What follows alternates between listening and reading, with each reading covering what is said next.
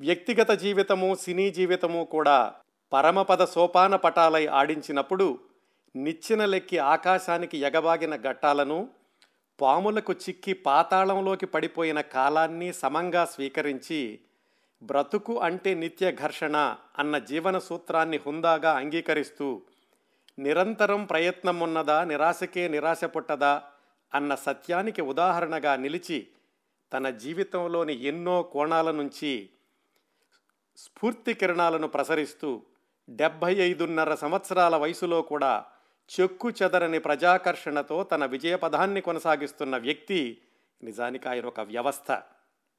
Star of the millennium one and only one Shahenshah of Bollywood Amitabh Bachchan గారి గురించిన ప్రత్యేక కార్యక్రమం పదిహేనవ భాగంలోకి ప్రవేశిస్తున్నాం. గత పద్నాలుగు భాగాల్లో అమితాబ్ బచ్చన్ గారి జీవితంలోని అనేక సంఘటనల గురించి మాట్లాడుకున్నాం. చిత్ర విచిత్రమైన మలుపులతో సాగిన అమితాబ్ జీవితంలోని ఎన్నో మలుపుల్ని అతి దగ్గరగా పరిశీలించాం.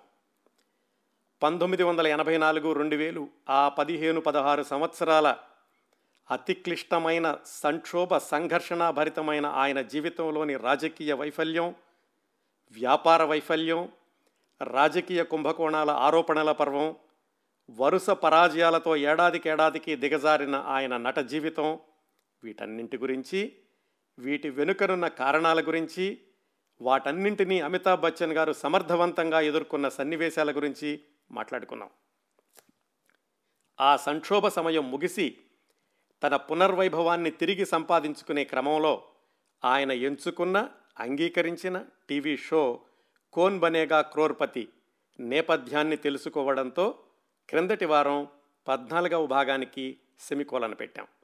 అక్కడి నుంచి ఈనాటి కార్యక్రమాన్ని కొనసాగిద్దాం.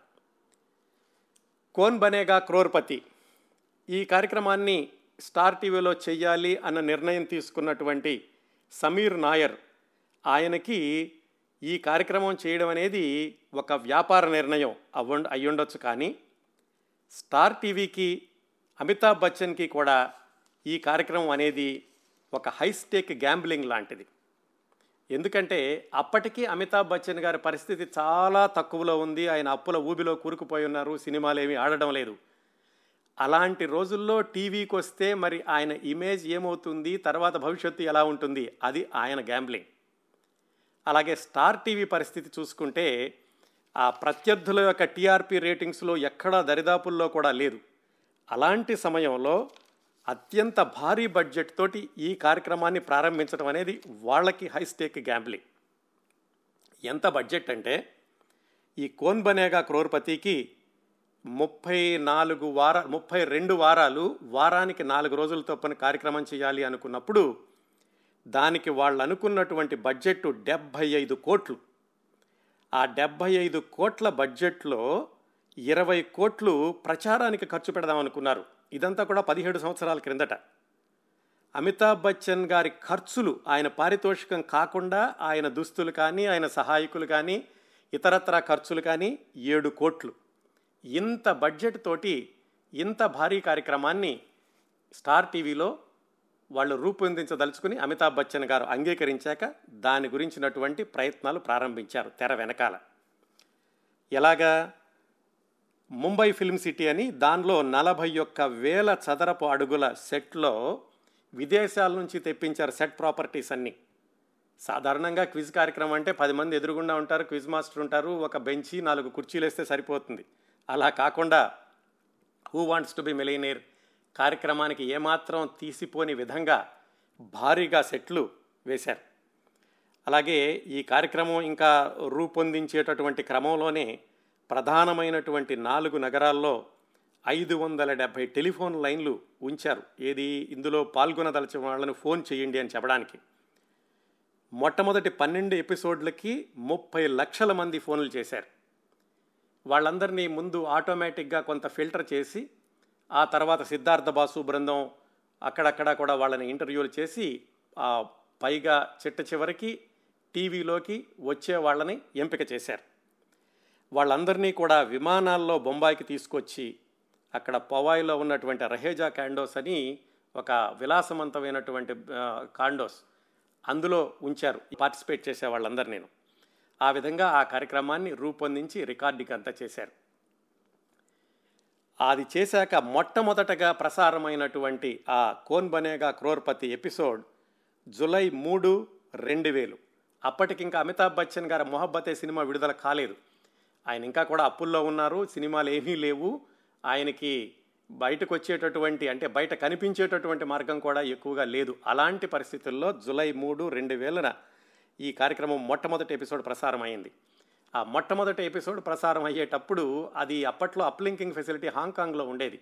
భారతదేశం నుంచి సరాసరి ఉపగ్రహానికి వెళ్ళేది కాదు. ఆ మొట్టమొదటి ఎపిసోడ్ ప్రసారం అయ్యే రోజున స్టార్ టీవీలో ఉన్నతాధికారులందరూ ఒక కాన్ఫరెన్స్ రూమ్లో కూర్చుని అసలు ఎలా వస్తుంది ఇది?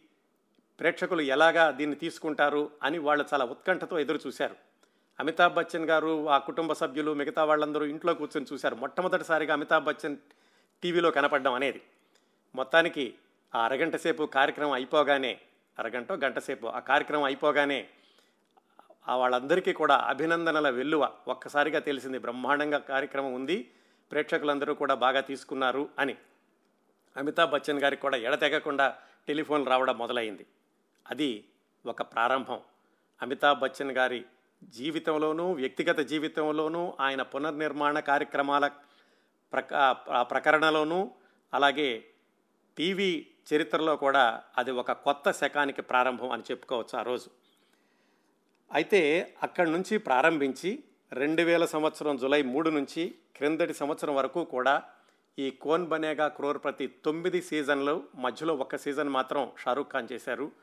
ఆ యొక్క పరంపరని కొనసాగించడం దాని యొక్క దానికి ఉన్నటువంటి ఆ ఘనమైనటువంటి పేరుని నిలబెట్టడం అమితాబ్ బచ్చన్ గారు కొనసాగిస్తూ వచ్చారు ఈ పదిహేడు సంవత్సరాల్లోనూ. ఈ స్టార్ టీవీ నుంచి ఒక రెండు సీజన్లో మూడు సీజన్లో అయ్యాక అది సోనీ టీవీకి వెళ్ళింది. అయినా కానీ కొనసాగుతూనే వస్తోంది. రెండవ సీజన్ చేసేటప్పుడు అమితాబ్ బచ్చన్ గారికి హఠాత్తుగా అనారోగ్యం వల్ల మధ్యలో ఆపేయాల్సి వచ్చింది. ఇంకా ఒక ఇరవై ఆరు ఎపిసోడ్లు ఉంది అనగా దాన్ని ఆపేసేశారు రెండవ సీజన్. ఆ తర్వాత మూడవ సీజన్ షారూఖ్ ఖాన్ కొనసాగించారు. ఆ తర్వాత నాలుగో సీజన్ నుంచి మళ్ళా తొమ్మిది వరకు కూడా అమితాబ్ బచ్చన్ కొనసాగించారు. ఎందుకు ఈ కోన్ బనేగా క్రోర్పతి అంతగా ప్రజల్ని ఆకట్టుకుంది ప్రేక్షకుల్ని ఎందుకు అంతగా టీవీలకి కట్టిపడేసింది అంటే మనం అంతకు ముందున్నటువంటి టీవీ కార్యక్రమాలు ఈ క్విజ్ లాంటి కార్యక్రమాలని ఈ కోన్ బనేగా క్రోర్పతితో పోల్చి చూస్తే అమితాబ్ బచ్చన్ అంతవరకు కూడా వెండి తెర మీద కనిపిస్తున్నాడు అభిమానులకి. అలాంటిది ఆయన టీవీలో డ్రాయింగ్ రూమ్లో మన ఇంట్లో ప్రతిరోజు కనిపించడం. అది ఒక పెద్ద ఆకర్షణ అయ్యిద్ది ఆయన అభిమానులందరికీ అలాగే ప్రతిరోజు కనిపించడం అది ఒక పండగ వాతావరణం లాగా ఉండేది. కోన్ బనేగా క్రోర్పతి వస్తోంది అంటే ఈ రెండు వేల సంవత్సరంలోనూ. అదొక్కటే కాకుండా కేవలం ఏదో అడిగేవాడికి చెప్పేవాడు లోకువా అన్నట్టుగా క్విజ్ మాస్టర్ ప్రశ్నలు వేయడం వాళ్ళ సమాధానాలు చెప్పడం కాకుండా అమితాబ్ బచ్చన్ ఆ కార్యక్రమంలో పాల్గొనే వాళ్ళందరినీ కూడా ఆత్మీయతతో పలకరించడం వాళ్ళతో అంత ఆత్మీయంగాను వ్యవహరించడం. అలాగే వాళ్ళు ప్రశ్న చెప్పేటప్పుడు తడబడుతుంటే నేను కూడా మీతో ఉన్నాను మన ఇద్దరం కలిసి గెలుద్దాము అన్నట్టుగా వాళ్ళకి కొంచెం కొంచెం ఆధారాలు ఇస్తూ ఆ విజయ పదం వైపు నడిపించుతూ తీసుకెళ్ళడం.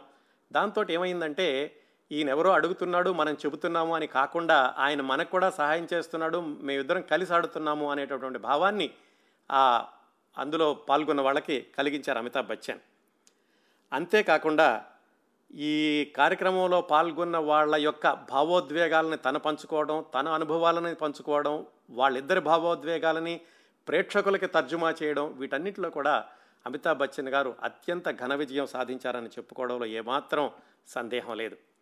అలాగే మధ్య మధ్యలో తీసుకొచ్చినటువంటి ముఖ్య అతిథులు. ముఖ్యంగా ఒకసారి అయితే అమితాబ్ బచ్చన్ గారి అభిమాని ఆవిడ వయసు నూట రెండు సంవత్సరాలు. ఆవిడ విపరీతమైనటువంటి డిబెన్షియా మతిమరుపుతో బాధపడుతూ కూడా ఆవిడకి గుర్తున్నటువంటి రెండే రెండు మాటలు అమితాబ్ బచ్చన్ ఆవిడ్ని కూడా షోకి తీసుకొచ్చారు ఒకసారి. ఇలాంటి చక్కటి సంఘటనలన్నీ కూడా మీరు యూట్యూబ్లో చూడొచ్చు. కోన్ పనిగా క్రోర్పతిలో హైలైట్స్ అని కొడితే కనుక గత పదిహేడు సంవత్సరాల్లో ఉన్నటువంటి ఈ అత్యద్భుతమైనటువంటి దృశ్యాలన్నింటినీ కూడా మీరు మళ్ళీ మళ్ళీ చూడొచ్చు. ఈ విధంగా ఒక ప్రత్యేకమైనటువంటి కార్యక్రమంగా రూపొందతో రూపొందడంతో కోన్ బనేగా క్రోర్పతి విపరీతంగా ప్రేక్షకుల్ని ఆకట్టుకుంది.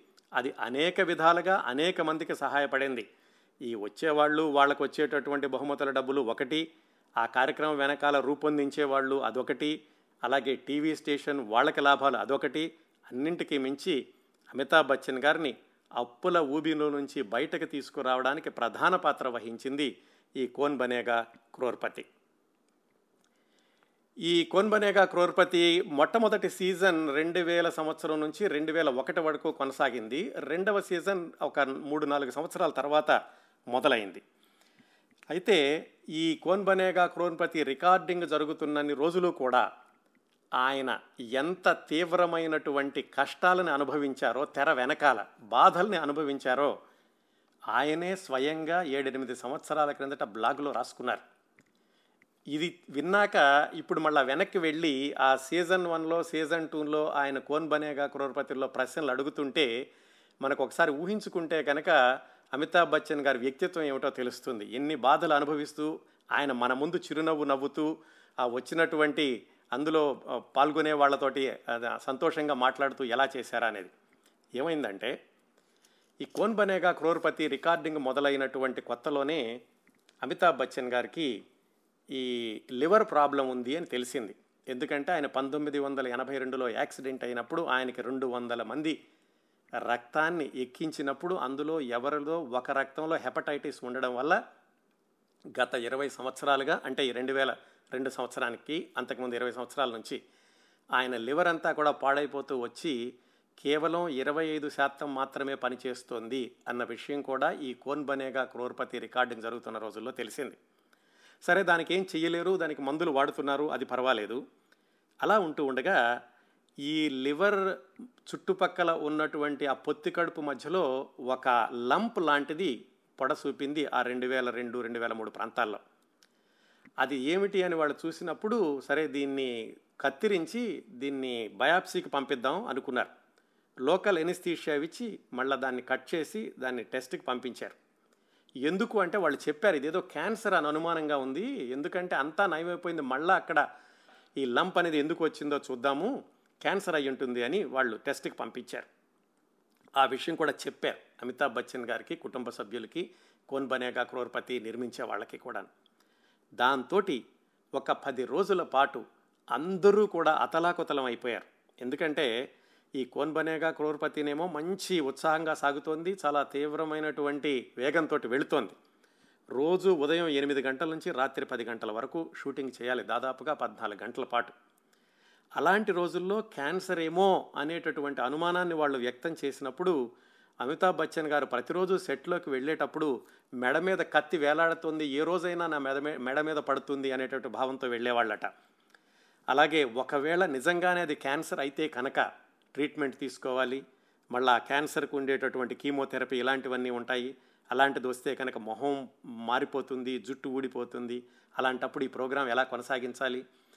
అలా అలా ఆలోచించి ఆ కార్యక్రమాన్ని నిర్వహించే వాళ్ళు ప్రత్యామ్నాయమైనటువంటి ఏర్పాట్లు కూడా చేసి ఉంచారట. అలాగే జరిగితే మేకప్ ఎలా చేయాలి అలాగే మిగతావన్నీ కూడా ఎలా చూడాలి అనేది వాళ్ళు ముందుగానే ఆలోచించి ఉంచారు. ఇదంతా కూడా ఒక పది రోజుల పాటు ఇంత తీవ్రమైనటువంటి ఈ సంక్లిష్టమైనటువంటి సమయంలో గందరగోళంలో ఉండి కూడా ఆయన ప్రతిరోజు కెమెరా ముందుకొచ్చి నవ్వుతూ మనతో మాట్లాడి ఆ కార్యక్రమాన్ని విజయవంతంగా పూర్తి చేశారు. పది రోజులు అయ్యింది పది రోజులు అయ్యాక డాక్టర్లు చెప్పారు ఏం పర్వాలేదు ఇందులో క్యాన్సర్ లాంటిది ఏమీ లేదు ఏదో మామూలుగా వచ్చింది తగ్గిపోతుంది మందులు వాడితేను అని. అంతవరకు బాగానే ఉంది. అందరూ ఊపిరి పీల్చుకున్నారు. ఆయన కూడా సంతోషంగా భావించారు. కార్యక్రమం కొనసాగుతూ ఉండగా మళ్ళా కొద్ది రోజుల్లోనే ఇంకొక బాంబు వేశారు. ఏమిటంటే ఈయనకి ఆ కుర్చీలో కూర్చుంటే కోన్బనేగా క్రోరపతి క్రోర్పతి కుర్చీలో కూర్చుంటే విపరీతమైనటువంటి వెన్ను నొప్పి రావడం ప్రారంభమైంది. ఆ వెన్ను నొప్పి ఎందుకు వస్తుందో తెలియక కుర్చీలు రెండు మూడు మార్చారు. అయినా కానీ తగ్గలేదు. దాంతో పెయిన్ కిల్లర్స్ వేసుకోవడం ప్రారంభించారు. మరి ఉదయం పద్ నుంచి రాత్రి వరకు పద్నాలుగు గంటల పాటు కూర్చోవాలి కదా పెయిన్ కిల్లర్స్ వేసుకోవడం ప్రారంభించారు. పెయిన్ కిల్లర్స్ వేసుకునేసరికి లివర్ కండిషన్ మళ్ళీ దెబ్బతింది. కానీ తప్పదు. ఎంతగా దెబ్బతిందంటే ఆయన కనీసం లేచి నుంచుని నడవడానికి కూడా కష్టపడేటంతగా లివర్ కండిషన్ దెబ్బతింది. వీటన్నింటికీ మందులు వాడుతూ ఉండగా మరొక బాంబు పేల్చారు డాక్టర్లు. ఏమిటంటే ఆ వెన్నెముకలో ట్యూబర్క్యులోసిస్ లాంటిది ఉంది. అది మాకు సూచాయిగా తెలుస్తోంది. దీన్ని రిచ్ మ్యాన్ టీబీ అంటారు. ఎందుకంటే మీరు ఎక్కువగా బయటకు వెళ్ళి ఈ ప్రకృతి సిద్ధమైనటువంటి గాలి కానీ ప్రకృతి సిద్ధమైనటువంటి ఎండ కానీ మీ శరీరానికి తగలదు. అందువల్ల బాగా ధనవంతులకి ఎక్కువగా బయట రాని వాళ్ళకి వచ్చేటటువంటి వ్యాధిది ఈ మీ స్పైనల్ కార్డులో టీబీ లాంటిది ఉంది అని డాక్టర్లు మూడో బాంబు వేశారు. దాంతో ఇన్ని హడావుడితోటి ఆయన ఆ రెండు సంవత్సరాలు కోన్ బనేగా క్రోన్ ప్రతి కోర్పతి ఆ ఎపిసోడ్స్ని షూటింగ్ చేస్తూ వెళ్ళారు. చిట్ట చివరికి ఈ టీబీ అని తెలిసినప్పుడు ఇక దానికి తీవ్రతరమైనటువంటి మందులు వాడాలి అని డాక్టర్లు సూచించిన సమయంలో ఇక ఆయన తప్పనిసరి కోన్ బనేగా క్రోర్పతి రెండవ సీజన్ని మధ్యలో ఆపేశారు. ఇంత తీవ్రమైనటువంటి అనారోగ్యానికి గురయ్యారు ఆయన ఇప్పుడు మనం ఆనందంగా చూస్తున్నటువంటి ఆనాటి కోన్ బనేగా క్రోర్పతి ఆ ఎపిసోడ్ల షూటింగ్ అన్నిట్లో కూడా ఈ రెండు వేల సంవత్సరం నుంచి వ్యాపార ప్రకటనల్లో ఎక్కువగా నటించారు. అలాగే సినిమాలు కూడా ఆయన నటించినటువంటి సినిమాలు విభిన్నమైనటువంటి సినిమాలు వచ్చినాయి. వాటి గురించి అతి త్వరలో మాట్లాడుకుందాం. ఆయన ఆర్థికంగా నిలదొక్కుకోవడానికి మూడు నాలుగు విషయాలు పనిచేసినాయని చెప్పుకోవచ్చు. అందులో ప్రధాన భాగం కోన్ బనేగా క్రోర్పతి అయితే తర్వాత చేసినటువంటి టీవీ షోలు ఒక భాగం. రెండోది వ్యాపార ప్రకటనలు.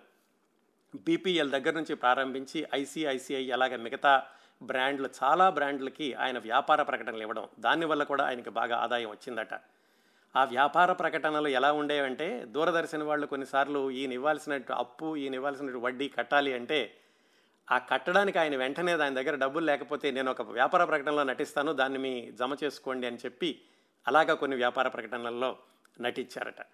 అదొకటి. సినిమాలు సినిమాల్లో కేవలం నటించడం కాకుండా ఆయన పాటలు పాడడం వ్యాఖ్యాతగాను బయటకెళ్ళి స్టేజ్ షోస్ స్టేజ్ షోస్ ఇవ్వడం వీటన్నింటితోటి ఆయన అప్పుల ఊబిలో నుంచి విజయవంతంగా బయటపడి ఈరోజు వచ్చిన వార్త జయా బచ్చన్ గారు రాజ్యసభకి నామినేషన్ చేసేటప్పుడు ఆవిడ ప్రకటించినటువంటి ఎఫిడవిట్లో ఆవిడ ఆస్తి వెయ్యి కోట్లు అమితాబ్ బచ్చన్ గారి ఆస్తి వెయ్యి కోట్లు.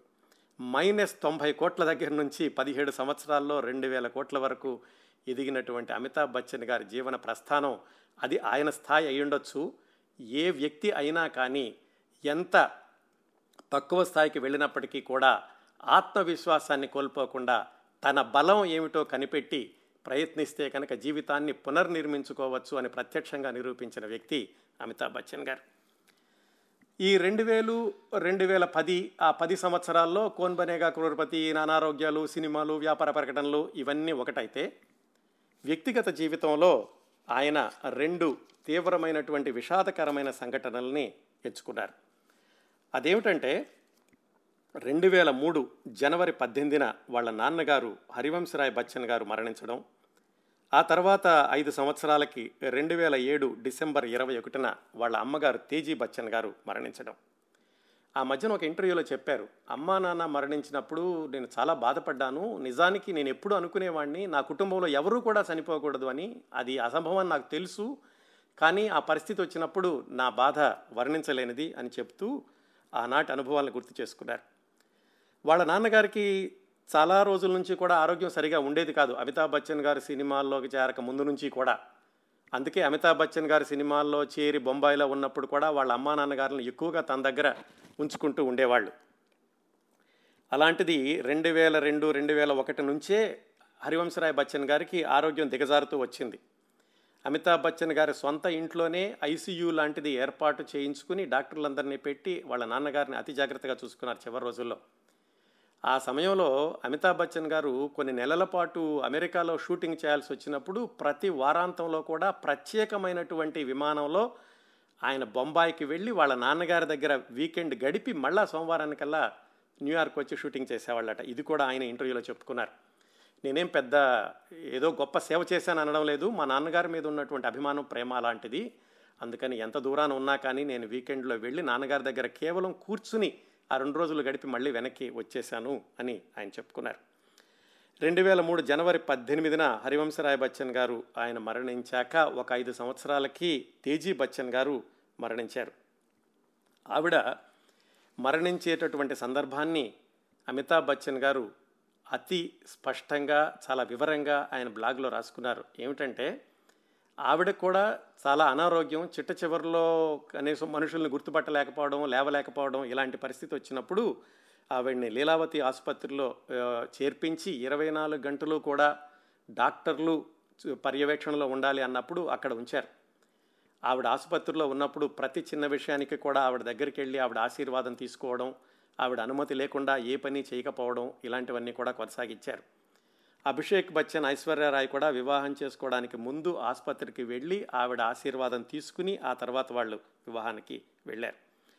రెండు వేల ఏడులో డిసెంబర్లో ఆ వాళ్ళ అమ్మగారు చనిపోయేటటువంటి చివరి క్షణాలను గుర్తు చేసుకుంటూ ఆయన చెప్పారు నేను అజిత పక్క పక్కనే ఉన్నాము. అమ్మ చావు బతుకులతో పోరాడుతోంది. మృత్యువు కబళించడానికి సిద్ధంగా ఉంది. ఆవిడ గుండె ఆగిపోతుంటే డాక్టర్లు వచ్చి గుండె మీద మోదుతున్నారు మళ్ళా దాన్ని రివైవ్ చేయడానికి అని చెప్పేసి అలా వాళ్ళు గట్టిగా అమ్మ గుండెల మీద మోదుతుంటే మాకు విపరీతమైన బాధేసింది అమ్మ ఎంత బాధపడుతోందో అని. కానీ ఇది జీవితానికి సంబంధించింది మళ్ళా వాళ్ళు గుండెకి ప్రాణం పోస్తున్నారు గుండె మళ్ళా కొట్టుకునేలాగా చేస్తున్నారు అని మాలో మేము సమర్థించుకున్నాము. ఆ పరిస్థితి చూడడానికి చాలా ఇబ్బందిగా ఉంది కానీ అమ్మని అక్కడిని చూడకుండా కూడా మేము వెళ్ళలేకపోయాము. తమ్ముడు నేను ఒకరి చేతులు ఒకరు పట్టుకుని ఒకళ్ళనొకళ్ళు ఓదార్చుకుంటూ ఉండాం. మా కళ్ళ ముందే అమ్మ ప్రాణం అనంత వాయువుల్లో కలిసిపోయింది. అది నాకు ఎప్పటికీ తీరని విషాద ఘట్టం అని స్పష్టంగా ఇదంతా కూడా ఆయన ప్రతి నిమిషం ఏం జరిగిందో ఆయన బ్లాగ్లో రాసుకున్నారు.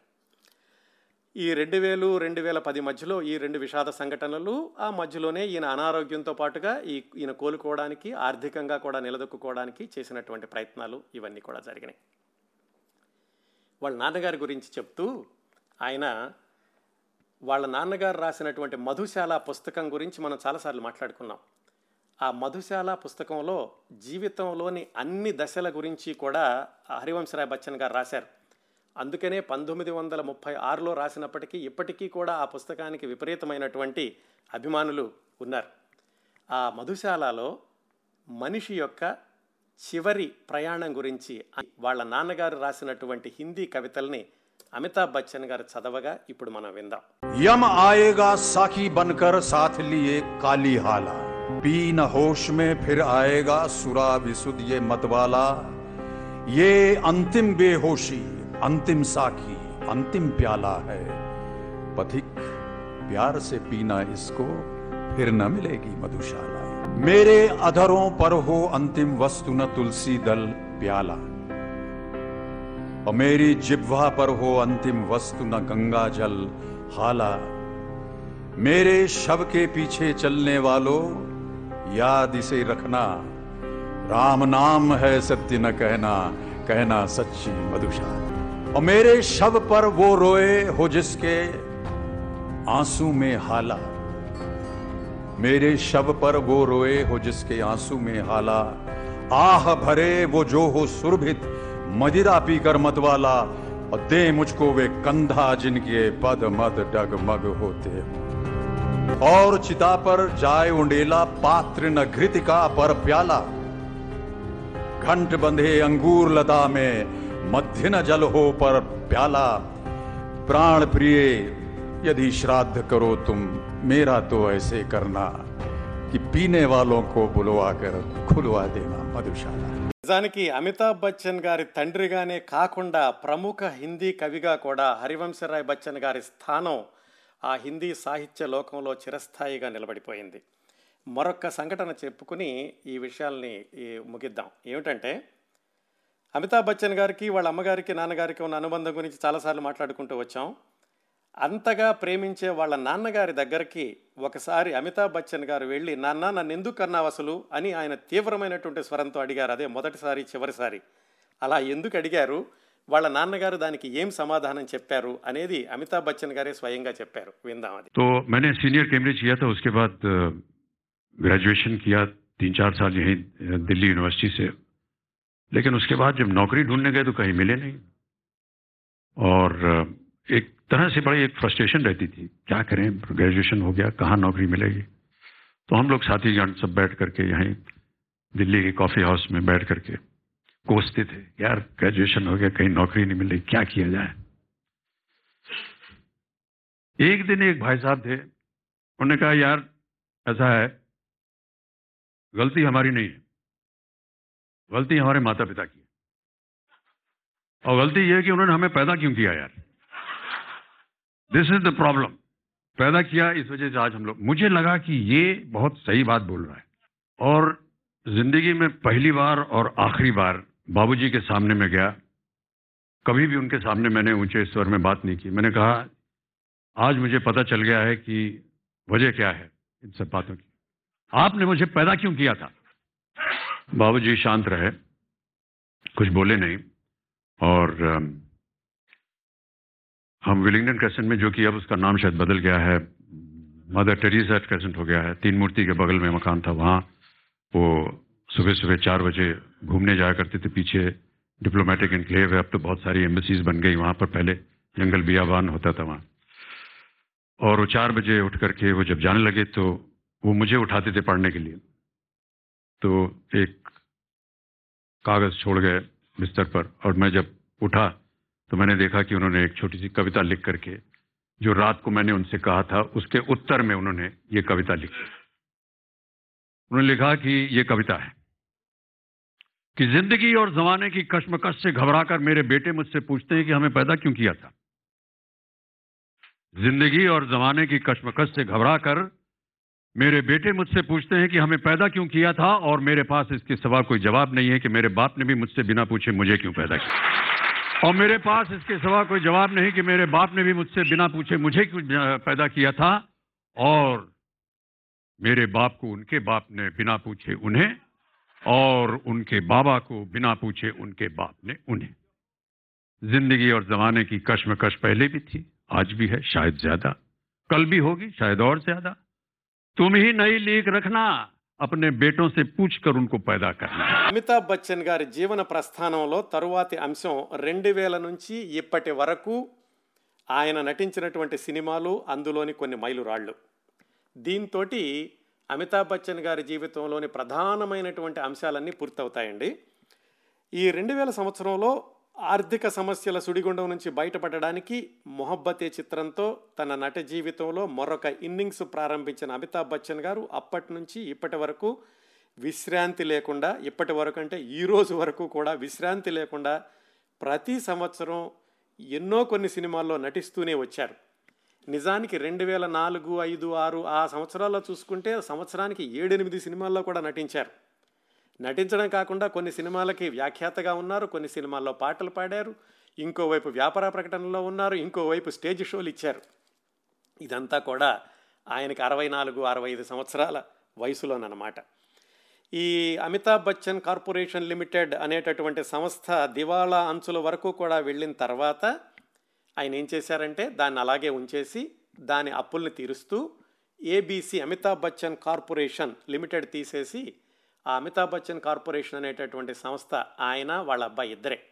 తర్వాత ఇంటర్వ్యూలో చెప్పారు అప్పుడు నూట యాభై మంది ఉండేవాళ్ళు మేము ఇప్పుడు ఇద్దరమే ఉన్నామని అని. ఏబీసీని పెట్టి దాని తరఫున ఆయన సినిమాలలో ఆయన సినిమాలను నిర్మిస్తూ వచ్చారు. ఆయన నటించుతూ రెండో వైపు సొంతంగా కూడా సినిమాలని నిర్మిస్తూ వచ్చారు.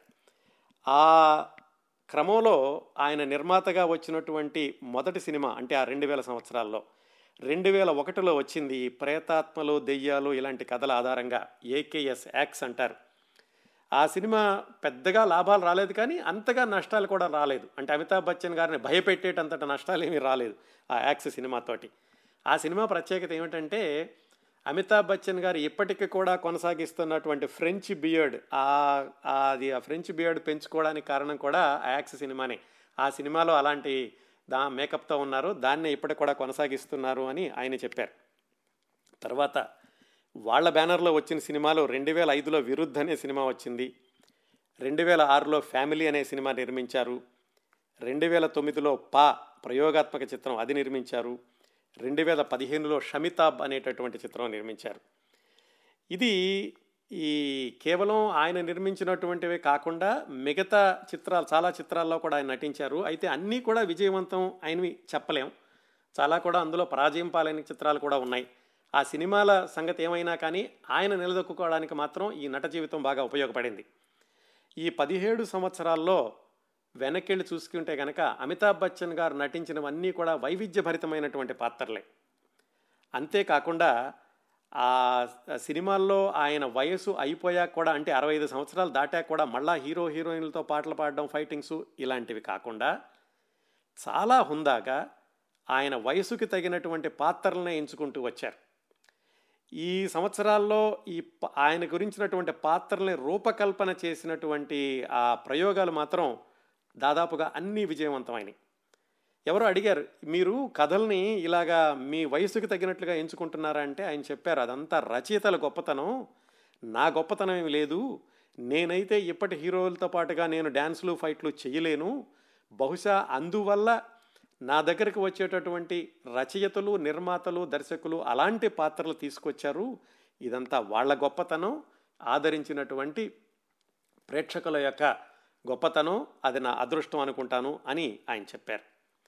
ఈ ప్రయోగాలకి కొన్ని ఉదాహరణలు చెప్పాలంటే రెండు వేల తొమ్మిదిలో వచ్చింది పా చిత్రం. అదే వా- అమితాబ్ బచ్చన్ గారే నిర్మించింది. అది మీకు అందరికీ గుర్తుండే ఉంటుంది. అమితాబ్ బచ్చన్ అలాగే ఆయన వాళ్ళ అబ్బాయి అభిషేక్ బచ్చన్ వాళ్ళిద్దరూ కూడా తండ్రి కొడుకులు కానీ దాంట్లో కొడుకు తండ్రులుగా నటించారు. అమితాబ్ బచ్చన్ గారు నటించేది కూడా పన్నెండు సంవత్సరాల వయసులోనే ఎదుగుదల ఆగిపోయినటువంటి ఒక విచిత్రమైన వ్యాధితో బాధపడేటటువంటి కుర్రవాడి పాత్ర అతని తండ్రి పాత్ర అభిషేక్ బచ్చన్. ఈ సినిమాకి పురస్కారాలు వరదల్లాగా వచ్చి పడినాయి. ఎక్కడికి వెళ్ళినా బహుమతులు ప్రశంసలు. అరవై ఏడవ సంవత్సరంలో అమితాబ్ బచ్చన్ గారు ఆ చిత్రంలో నటించడానికి కొన్ని గంటల పాటు మేకప్ వేసుకోవడం కొన్ని గంటల పాటు తీసేయడం ఇలాంటివన్నీ చేయడం అనేది ఆయనకి మాత్రమే చెల్లింది. అలాగే రెండు వేల పదిహేనులో వాళ్ళే నిర్మించినటువంటి మరొక సినిమా షమితాబ్. అది ధనుష్ లాంటి నటుడి పక్కన ఢీ కొడుతూ అమితాబ్ బచ్చన్ నటించడం అనేది నిజంగా ఆయనతో పోటీ పడొచ్చా లేదా అని కూడా ఆలోచించకుండా ఆ పాత్రకు తగినట్టుగా అమితాబ్ బచ్చన్ నటించి ఆ సినిమాని కూడా విజయవంతమైనటువంటి ప్రయోగం అని నిరూపించారు. రెండు వేల పదిహేనులో వచ్చినటువంటి పీకు అజీర్తి వ్యాధి చుట్టూతా కథ రాసుకోవడమే ఒక ప్రయోగం అయితే ఆ అజీర్తి వ్యాధితో బాధపడే వృద్ధుడి పాత్రలో అమితాబ్ బచ్చన్ని చూపించి దాన్ని అత్యద్భుతమైనటువంటి విజయం సాధించడం ఆ దర్శకుడికి ప్రతిభకే నిదర్శనం అని చెప్పుకోవచ్చు. ఆ తర్వాత రెండు వేల పదహారులో వచ్చింది పింక్. ఆ సినిమా కూడా సంచలనాత్మకమైనటువంటి విజయం సాధించింది.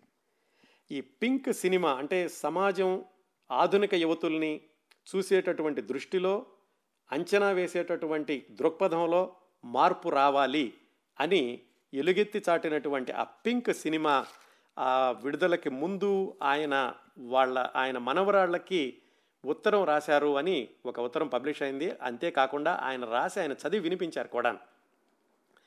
అందులో ఆయన ఈ సమాజం యువతుల్ని ఆధునిక యువతుల్ని చూసేటటువంటి దృష్టిలో ఎలాంటి మార్పులు రావాలి? ఆడపిల్లలు ఎలాగా స్వతంత్రంగా ఉండాలి అని వాళ్ళ మనవరాళ్ళకి చెప్తున్నట్టుగా ఆయన రాశారు. కానీ అది అందరి యువతులకి కూడా వర్తిస్తుంది. అమితాబ్ బచ్చన్ గారు ఆ ఉత్తరంలో ఏం రాశారు? ఆ ఉత్తరం రాయడం వెనకాల ఉన్నటువంటి ఉద్దేశం ఏమిటి? ఆయన మాటల్లోనే విందాం. There were a lot of questions asked as to why you wrote that letter and whether this was a, farce or a, a deliberate promotional technique. Uh, you can look at it whichever way, but let us tell you how we actually arrived at that. While we were promoting the film, there were many interviews that we did, that we were doing, and each interviewer, all of you, some of you are here, were wanting to know what is Pink, what is this film about. We were unable to describe the content of the story without disclosing the story. And because it is a thriller, we were unable to describe the, what Pink was and what it meant. Shujit said that, you know, why don't we take the essence of the film and put it in a form of a letter? And why don't you write it to your granddaughters? It will be a nice gesture and it will be something that we will be able to convey to the audience without revealing the letter. So, what you saw in the letter was actually the essence of Pink. And I think that is what went out. Yes, uh, the, the letter was, was emotional. It was, I felt that it, it addressed all daughters, all granddaughters. And I had such an immediate reaction from my own daughter and my own granddaughter the moment that letter went out, even though they were out of the country. And it, I got such an immediate reaction, which normally I, I mean, yes, we talk to each other almost every other day, but this was so immediate that it conveyed to me that कहीं ना कहीं ये बात उनके घर कर गई। मेरी पोती ने, जो कि अब न्यूयॉर्क में पढ़ रही हैं, वो अट्ठारह वर्ष की उन्होंने इमिजिएटली मुझे फ़ोन करके कहा कि, नाना, आपने जो लिखा है I promise you that I will follow exactly this and my daughter who said that you know I have been trying to teach Navya all this for so many years and I I am tired of telling her all this and just to one letter you have conveyed what I would have wanted to, what I had wanted to do for so many years. So I think that it had an immediate impact. And I hope that many other granddaughters and daughters Namaste, Aradhya. I don't know when you will see this, but this is how I look in the year 2016. Navya Naveli. Hi. Namaste. You know, I've written a letter to both of you, and I'm going to read it. And I'm also going to put it on the internet because I feel that it is a letter meant not just for you, but for every granddaughter. Okay? Here's the letter. My very dearest Navya and Aradhya. You both carry a very valuable legacy on your tender shoulders. Aradhya, the legacy of your Pardadaji, Dr. Harivansh Rai Bachchan, and Navya, the legacy of your Pardadaji, Sri H.P. Nanda. Both your Pardadas gave your present surname celebrated fame, dignity, and recognition. Both of you may be a Nanda or a Bachchan, but you're also girls, women.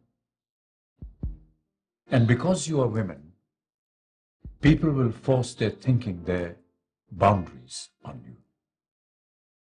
They will tell you how to dress, how to behave, who you can meet and where you can go. Don't live in the shadows of people's judgment. Make your choices in the light of your own wisdom. Don't let anyone make you believe that the length of your skirt is a measure of your character. Don't let anyone's opinion of who you should be friends with dictate who you will be friends with. Don't get married for any other reason other than you want to get married. People will talk. They shall say some terrible things. But that doesn't mean you have to listen to everyone Never ever worry about कि लोग क्या कहेंगे. At the end of the day, you are the only one who will face the consequences of your actions. So don't let other people make your decisions for you. Navya, the privilege your name, your surname offers you will not protect you from the difficulties you will face because you're a woman. But don't get bogged down by negativity. There is also a lot of good in people. Aradhya, by the time you see and understand this, I may well not be around. But I think what I'm saying today shall still be relevant. This may be a difficult, difficult world to be a woman. But I believe that it is women like you that will change that. May not be easy. Setting your own boundaries, making your own choices, rising above people's judgment. But you, you can set an example for women everywhere. Do this, and you would have done more than I have ever done. And it will be my honor to be known not as Amitabh Bachchan, but as your grandfather. With all my love, your Dadaji and your Nana. ఈ సంవత్సరాల్లోనే ఇంతకుముందు చెప్పుకున్నట్లుగానే ఆయన కేవలం నటనలోనే కాకుండా Telugu Kannada Malayalam English భాషల్లో ఒక్కొక్క సినిమాలను రెండు రెండు సినిమాలను అతిథి పాత్రలు కూడా ధరించారు ఇంకా వ్యాపార ప్రకటనలు చూసుకున్నట్లయితే చాలా బ్రాండ్ చాలా ఉత్పత్తులకి ఆయన బ్రాండ్ అంబాసిడర్గా ఉన్నారు. ఆ బ్రాండ్ ఉత్పత్తులకి బ్రాండ్ అంబాసిడర్గా ఉండడమే కాకుండా గుజరాత్ టూరిజం అలాంటి వాటికి కూడా అలాగే హెపటైటిస్ బి ఇలాంటి వాటికి వీటన్నిటికీ కూడా ఆయన బ్రాండ్ అంబాసిడర్గా ఉన్నారు. ఎందుకంటే అమితాబ్ బచ్చన్ చెప్పారు అంటే అది నిజం అని ప్రజలు కొనేటటువంటి స్థాయి ఉంది కాబట్టి ఆ స్థాయి ఉన్నటువంటి నటుడు తమ ప్రకటనల ఉత్పత్తులు కావాలి అని అందరూ ఎంచుకోవడం మొదలైంది. పార్కర్ పెన్ను అలాగే పెప్సీ ఇలాంటి వాటన్నిటికీ కూడా అమితాబ్ బచ్చన్ బ్రాండ్ అంబాసిడర్గా వ్యవహరించారు. ఇవే కాకుండా ఆయన నటించినటువంటి బ్లాక్ అలాగే మధ్యలో వచ్చినటువంటి చీనీ కమ్ ఇలాంటి చిత్రాలన్నీ కూడా అమితాబ్ బచ్చన్ గారి యొక్క నటన వైవిధ్యభరితంగా ఎలా ఉంది ప్రయోగాత్మకమైనటువంటి పాత్రల్లో ఆయన విజయవంతంగా ఎలా నటించారు ఇలాంటి వాటివన్నిటికీ కూడా గొప్ప ఉదాహరణలుగా చెప్పుకోవచ్చు. ఆర్థికంగాను నైతికంగాను కూడా ఆ ఒకప్పటి వైభవాన్ని సంతరించుకోవడమే కాకుండా మళ్ళా సంపాదించుకోవడమే కాకుండా డెబ్భై ఐదు సంవత్సరాల వయసులో కూడా ఇంత చురుగ్గా ఉంటున్న నటుడు అమితాబ్ బచ్చన్ చాలా అమితాబ్ బచ్చన్ ఒక్కరే అని చెప్పడం కొంచెం అతిశయోక్తి అవుతుందేమో కానీ అమితాబ్ బచ్చన్ గారు ఆ పాత్రని ఆయన విజయవంతంగా పోషిస్తున్నారు అనడంలో ఏమాత్రం అతిశయోక్తి లేదు. ఆయన అయితే ఎప్పుడు చెప్పలేదు. డెబ్బై ఐదు సంవత్సరాల వయసులో నటిస్తున్న వాడిని నేను ఒకడినే అని. కానీ మనం పోల్చి చూసుకున్నట్లయితే ఇంత చురుకుగా నటిస్తున్నటువంటి వ్యక్తి అంటే చాలామంది నటులు అంత వయసు వచ్చాక కూడా ఏవో చిన్న చిన్న పాత్రలు ధరించి ఉండొచ్చు కానీ సినిమా మొత్తాన్ని తన భుజస్కంధాల మీద మోసేటటువంటి పాత్రల్ని ధరించేటటువంటి నటుడు అమితాబ్ బచ్చన్ గారే అని చెప్పుకోవచ్చు. ఆయన నటిస్తున్నటువంటి రెండు సినిమాలు ఇంకా నిర్మాణంలో ఉన్నాయి. One not two not out. అది కూడా అత్యంత విభిన్నమైనటువంటి చిత్రం.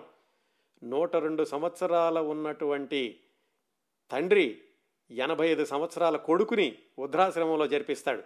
ఇది కూడా పూర్తిగా ఆయన మీద ఋషి కపూర్ మీద చేస్తున్నటువంటి చిత్రం. అలాగే థగ్స్ ఆఫ్ హిందుస్థాన్ ఆ సినిమా షూటింగ్కనే ఆయన జోధ్పూర్ వెళ్ళి అక్కడ అనారోగ్యం పాలయ్యారు. ఆ సినిమాలో కూడా ఆయన నటిస్తున్నారు. ఈ రెండే కాకుండా ఆయన దగ్గర గత నలభై ఐదు సంవత్సరాలుగా మేకప్ మ్యాన్గా పనిచేస్తున్నాడు దీపక్ సావంత్ అని ఆయన నిర్మించేటటువంటి చిత్రంలో కూడా నటించడానికి ఆయన ఒప్పుకున్నారు.